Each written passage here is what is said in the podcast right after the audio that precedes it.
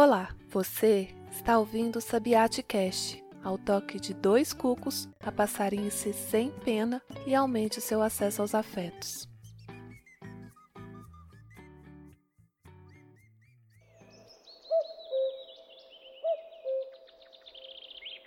Aos 64 anos, Cristina Maria Queiroz se descobriu libertando suas palavras poéticas, encontrando sabedorias na trajetória por ela abraçada, distante das construções discursivas em voga. No poema Valores, ela questiona: Quem é você? Na categoria esvaziada de formatos construídos para formatar pessoas. Você, escapulido das filas que classificam os acessos, daqueles que podem ou não podem, servem ou não servem, os que comandam e os que serão comandados. Já parou para pensar no ontem, no hoje e no agora? E o amanhã? O que pensa para o amanhã? Quem é você depois da oração? Quem é você depois da oratória? Os questionamentos dela continuam nos versos de configuração e caminham com outros verbos e imagens nas ruas descalças, nome da antologia artístico-literária organizada por Karine Bassi, Joy Gonçalves, Leandro Zeri e Felipe Beluca, da Aborda Produtora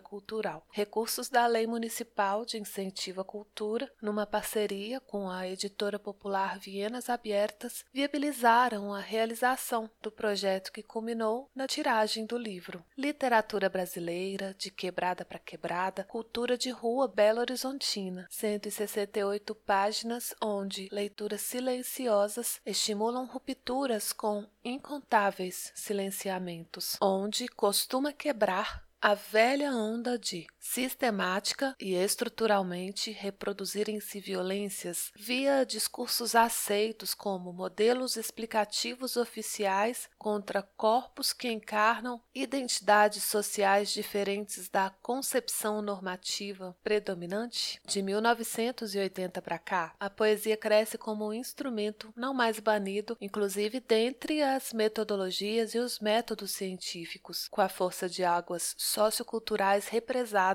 rompem as barragens, as barreiras que nos separam, numa espécie de tsunami fazendo Islã nas cabeças humanas. Performances reflexivas que a gente nem capta nem captura o que alcançam, simplesmente encharcam preconceitos naturalizados, obrigando-os a botarem suas caras no sol e a se contradizerem em suas despropositadas exposições de motivos. Ninguém solta a mão de ninguém é a expressão que só faz sentido na boca de quem aprendeu a caminhar de mãos dadas, como fazemos Cristina e eu, mãe e filha, de união agora impressa em páginas subsequentes, em dois poemas, dupla reexistência. Somos poetas em voos libertadores, letramentos outros para outras formas de existir lendo o mundo. Enquanto isso, o império das justificativas apresentadas como incontestáveis para opressões, criminalizações, patologizações, rotulações, segregações e por aí vai, segue esperneando em queda livre e vertiginosa. Suspiro é nome de doce de respirar profundo durante momentos intensos e ou tensos, da travessia de vivências amargas, ácidas e azedas que salgam o nosso choro. Estas sexta-feiras o Claro nos conta também dos saberes saborosos que nos atravessam, rendendo-nos potentes experiências. Viva a vida e até amanhã.